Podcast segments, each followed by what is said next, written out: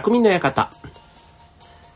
はい、川崎匠です。超平洋 .com の協力でお願いしております。はい、今週は久しぶりに朝収録をしております。はい、今日はね、ちょっと早起きで朝活をね、この後行く予定なので、その前に収録しようかななんて思いながら、ね、久しぶりにね、これね、朝、朝の収録って結構やると頭の回転っていうか、冴えが良くなるっていうのはね、分かっててるんですよ。前からやっててそうなんですけど、そう、なんかね、一日が終わって、まあ、夜の収録の方が圧倒的に多いんですけど、そうするとね、結構なんか、疲れてる、疲れが別に出てるわけではないんですけど、なんかね、まあ、朝の方がね、調子悪いっていう人ももちろんいると思うんですけど、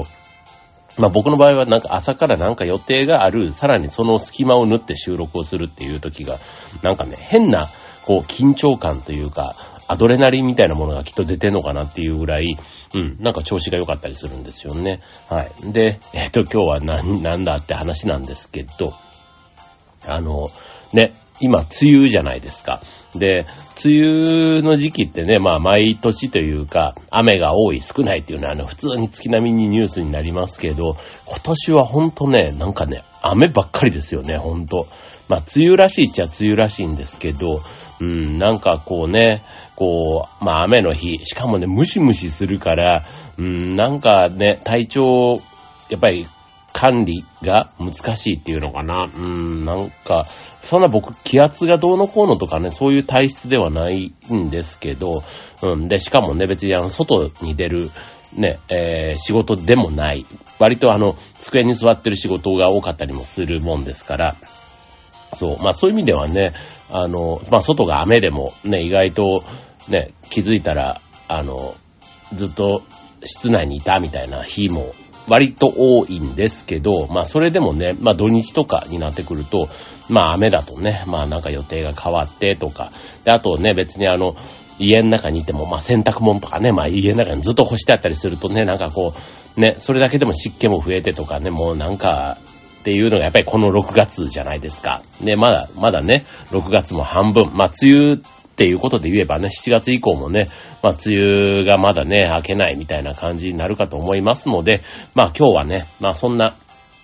梅雨時期にね、気分をどうやったら上げるのか、ね、なんかあの、4月は4月、5月は5月、6月は6月で、毎月なんかね、気分が落ちていく原因、気分が下がる理由っていうのがあると思うんですけど、やっぱ6月はね、この梅雨っていうのがね、あの、ちょっとネック。うん。で、これまたね、空梅雨だったら空梅雨で、ね、夏に向けてのなんか水不足とかね、なんか不安な声があったりするので、まあ、適切にね、適度にね、雨も降ってくれればいいし、ね、降りすぎも良くない、降らなさすぎも良くないっていうところですけども、ね、まあ今年はね、ちょっと梅雨、ね、雨が多め、ね、しかも降れば結構ね、大雨になっていたりするというところで、えー、梅雨時期のね、気分を上げる方法ということでお送りしたいと思います。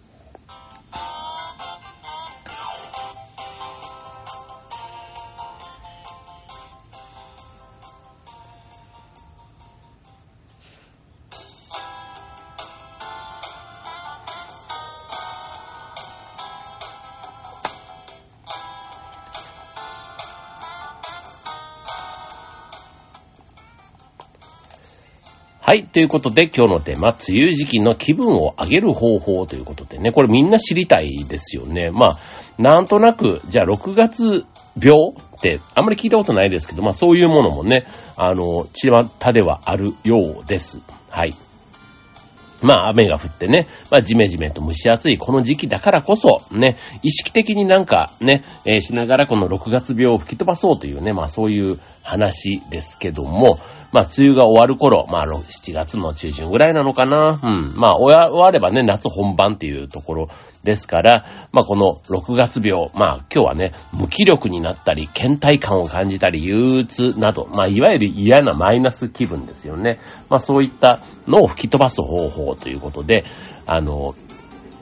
まあ、5月病、ね、よくゴールデンウィーク明けてね、会社に行きたくなくなるとかね、新入社員の人がそうなるみたいな話で、ね、名前としては、あの、聞きますけども、これ6月病なんていうのもね、やっぱりこう、生活の変化、ね、4月を起点に就職だ、入学だ、みたいなね、そういった、あと引っ越しとかね、なんかそういったことも伴ったりすると、やっぱり環境変化で、ね、あと新生活がスタートすると頑張ろうみたいな風にね、こう気合が入って、その分ちょっと疲れも出てしまう。そんな反動が出やすいっていうのが、まあ5月、ね、ゴールデンウィーク明けみたいなところが出がち。まあ長い休みの明けっていうことでね、まあ正月休みなんかもそうですけども、ただ、それが、まあ、5月病の典型って言われてるとこですけども、意外とね、5月はうまく乗り切れた。ね、そう、気持ちも、ね、5月はまだ張り詰めていて持ったんだけど、6月になってからね、いわゆる5月病みたいな症状が出てしまうっていうケースもやっぱあるわけです。で、その理由っていうのが、やっぱり曇り、ね、雨の日が多いから、まあ、天候の不安定さが気分を憂鬱にさせてしまうというところで、まあ、あとは湿度が高くてね、まあ、体調にも影響が出やすいということで、まあ、6月の方が、なんとなくちょっと体調の面で言うと、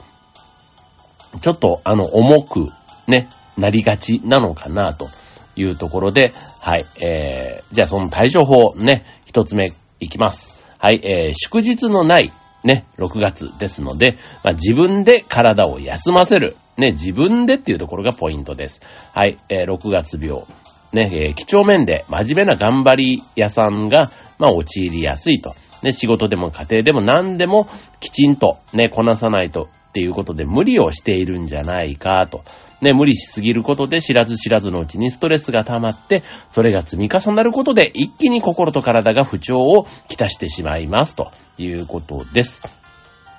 はい。あまりね、無理もせずに、時にはね、何もしないでゆっくり休むみたいな日。ね、僕、あの、ね、こういうラジオ以外でも、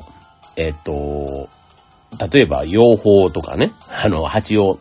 蜂蜜を取るためにね、蜜蜂を育てたりとか、あと、まあ、劇団、ね、あの、舞台だったりとか、ね、なんかそういうことをちょこちょこちょこちょこやってたりするんで、まあね、いつ休んでんのみたいな話とかも言われるんですけど、意外とね、なんかあの、スケジュール、例えばあの、養蜂の、あの、蜂のね、箱を点検する内見っていう作業があったりして、まあ僕なんかはあの、普段、えっと、大学のキャンパスでやらせてもらっているので、まあ、平日午前中とかってなると仕事があってなかなか行けないんですけど、まあ、行くってなると、まあ、仕事を休むとかっていう感じで行くわけですね。で、ただ、今のこの梅雨時期だと、雨が降るとやっぱ中止になるんですよ。晴れの日にしかできないから。うん。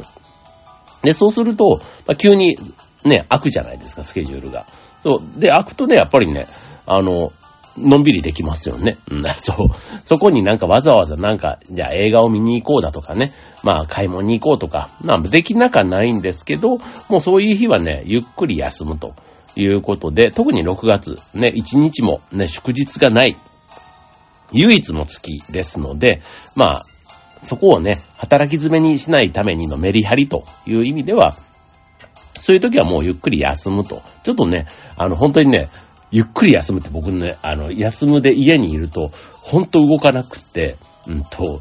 あの、歩数計みたいなやつでやると、1日で200歩みたいな。まあまあまあ、家の中だからね、まあそんなにそう、あの、動く距離ももちろん短かったり、あと、スマホでね、それカウントしてたりするんで、スマホを持ち歩くわけじゃないからっていうのはあるんですけど、まあそれにしても、ね、500、ね、500歩もいかないってちょっとね、あの、体がね、明らかにちょっと動かなさすぎ、あら、と、みたいなのが出てるなって感じがして、はい。ちょっとなので、あの、ゆっくり休むのもいいんですけど、うん、なんかそこもメリハリが大事かなっていうふうには思いますね。はい。続いて二つ目、え梅雨を楽しんでみる。対処法その2ということでね。はい。えー、雨よりも晴れの方が気分がいいのはまあ、その通りというところ。ね、湿度もなくて、ね、カラッとしてれば、やっぱり気分もいいですよね。で、雨の多い梅雨だからこそ、ね、楽しめること。ね、嫌だと思っていた雨の日を楽しむことで、えー、6月病の症状を楽にできます。ということで、まあ、雨の日に使うグッズっていうことで言えば、例えば、傘やレインシューズに凝ってみると。あとは、雨の日に割引サービスをしている店に行ってみると。はい。えー、雨の休日は外出せずに自宅でくつろぎながら好きな DVD を鑑賞すると。はい。えー、雨で髪がボサボサになるから、えー、ヘアアレンジを楽しむ。まあ、梅雨ね、この雨っていうことをね、逆に利用してっていうぐらいの気持ちでやると良いというところですね。はい。まあ、傘やレインシューズ。ね、これ特に女性だとね、結構ね、傘もおしゃれの一部。ね、男性とかだとね、ビニール傘とか割と、ちょっと、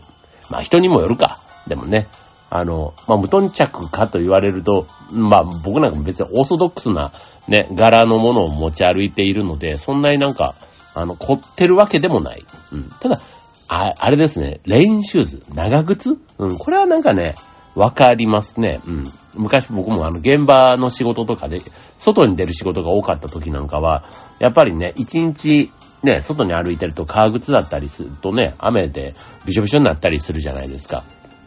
で、それが嫌なので、あの、ちょっとおしゃれな長靴みたいなのをね、買ってみたりすると、なんかそれだけでもね、まあ、気分が上がるというか、気分転換にはなるなっていうふうに思いましたね。はい。あと最近ね、その雨の日を意識してっていうのはね、あの、お店とか行くとき気にしたことないですけど、昔だとね、やっぱり雨の日ってね、飲み屋さんとかもすくから、雨の日だけね、ドリンク一杯サービスとかね、そんな風にやってる飲み屋さんなんかもあったかなって思います。今も結構だから探せばあるんでしょうね。うん。はい。まあそんな風にしてね、まあ雨の日日をポジティブにね、なんかね、雨の日にどっかね、出かけるってなった時に、ね、その出かける相手もね、同じ気分になってるだろうって考えると、なんかそんなね、出かける先に、ね、こんなお得なものがあるんだよ、なんてね、誘いながら行ってみるっていうのも一ついいかもしれませんね。はい。続いて、対処法三つ目、えー、幸せホルモン。セロトニンを分泌させる。もうなんかこの辺はもう技みたいになってきましたけど、はい。まああの、セロトニンをね、分泌させるっていうね、言葉はね、聞いたことありますかね、セロトニン。幸せホルモンって呼ばれるセロトニンを分泌させること。ね、これ具体的に言うと、朝日を浴びる。ね、よくあの、朝、一番にね、カーテンを開けて朝日を浴びて、ね、体内時計をリセットさせましょうなんていうのがあると思うんですけども、え、天気が悪くても部屋に光を入れることが大事ということです。はい。で、セロトニンの分泌をサポートする栄養素としては、トリプトファンとビタミン B6。ね。最近ビタミン D が不足してるなんていうのをね、前ニュースで見ましたけども、今度ビタミン B6、ね、ヨーグルト、豆乳、バナナ、納豆、牛肉、ニンニクなどに入っているということで、こういうのを食事で取り入れると良いということですね。はい。で、あとは適度な運動、人と動物との触れ合い、それから作り笑顔でもいいので、笑うことがセロトニンの分泌に役立ちますということで、ね、あの、笑顔ってね、えーえー、楽しいから笑うんじゃなくて、笑うから楽しいなんてね、言う言葉ってあるじゃないですか。そう。で、これだから、作り笑顔でもいい。わざと口角を上げると脳が錯覚して、あ、なんか今楽しい気分なんだ、みたいな風に思ってセロトニンが出るということらしいんですね。そう。でもなんか、あの、鏡に向かって、なんか意味もなく口角を上げて、ね、笑ってみると、あ、なんか、ちょっと、それだけで楽しくなるみたいなのはわからないでもなん、あの、その楽しくなるポイントが、俺何やってんだろうみたいな、そういうのでもいいと思うんですよね。うん。だからそういうね、ちょっとくすって笑うのを、あえて自己演出というか自分に対してね、やってみるっていうのもセロトニン分泌のためにはできるということで、はい、えー、す。まあ今日ね、はい、3つお届けしましたが、どれかね、まあどれかというかどれもきっとやれそうなことばっかりですけども、はい。まあ、平均的な梅雨明けはね、7月中旬と言われていますので、まだね、これから1ヶ月ぐらいね、不安定な天気が続きそうですので、まあ、もしかしたら6月病、うん、ちょっと5月よりテンション落ちてるかもっていうね、えー、気分が上がらないなっていう方、ね、むしろ下がってきたぞと思った方いたら、今日3つ対処法をご紹介しましたが、えー、ぜひ実践してみてください。自分で体を休ませる、それから梅雨を楽しむ、えー、幸せホルモンのセロトニンを分泌させる。ぜひ、えー、実践して自分をいたわってみてください。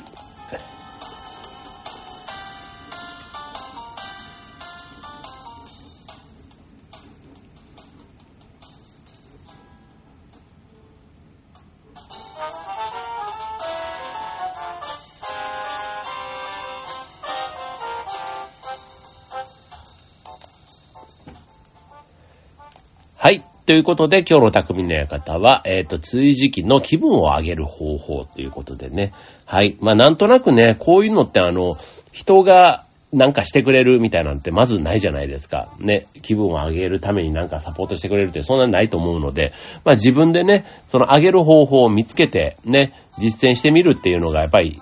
近道というか手っ取り早い。で、あと一人でやれるからね。だと思うんですよね。そう、だから本当にあの、趣味的なもの、ね、屋内で、ね、ゲームとかでも全然いいと思うんですよ。ゲームでもいいしね、あの、部屋の中でちっちゃいドローン飛ばしながら遊ぶでもいいと思うんですけど、なんか夢中になるものをね、あの、持っとくと、そういう意味では、時間も過ぎるのが早い。まあ、読書とかね、本当に手っ取り早いなって思いますし、うん、なんか気分転換ということで言えばね、なんかそういうカフェみたいなところでも、ね、いつも行かないカフェ。とか、猫カフェとかね、まあ、あと、ね、カフェでも古民家カフェとか、なんかそういったところでね、ちょっといつも飲むコーヒーもね、違う味がするような気がするので、はい。まあそんなのをね、あの、毎日やるとまたそれそれ大変だから、週に1、2回、ね、そういうのを挟んでみるとか、ね、いつもスタバに行ってるけど、違うスタバに行って、違うメニュー、初めてのメニュー、ね、大体新メニューとか出てたりするじゃないですか。なんかそういうのをね、お店のね、なんか一番の推しのものに、こう、人任せでやってみるとかね。自分で決めるのって割としんどかったりするので、人が決めたものになんか流されて過ごすみたいなのもね、僕結構これもおすすめかなって思います。意外とその中にね、当たりも外れもあるし、割と無責任にね、これは自分には合わないわとかつって言ってんのもね、結構ストレス発散のね、あの、になるかななんていうふうには思うんですよね。はい。ということでね、まあ6月の気分を上げる方法。意外となんか、あの、今日3つご紹介したけど、我流でも意外となんかいろいろありそうな気がしてきましたが、ね、皆さんなりの過ごし方きっとあるかと思いますし、はい、なんかいいおすすめの方法あったらぜひね、番組の方にもまだ梅雨時期1ヶ月ありますから、ね、えー、お便りいただけたら番組でも紹介できたらと思います。はい、ということで、今週の匠の館、ここまで皆さん元気にお過ごしください。バイバーイ。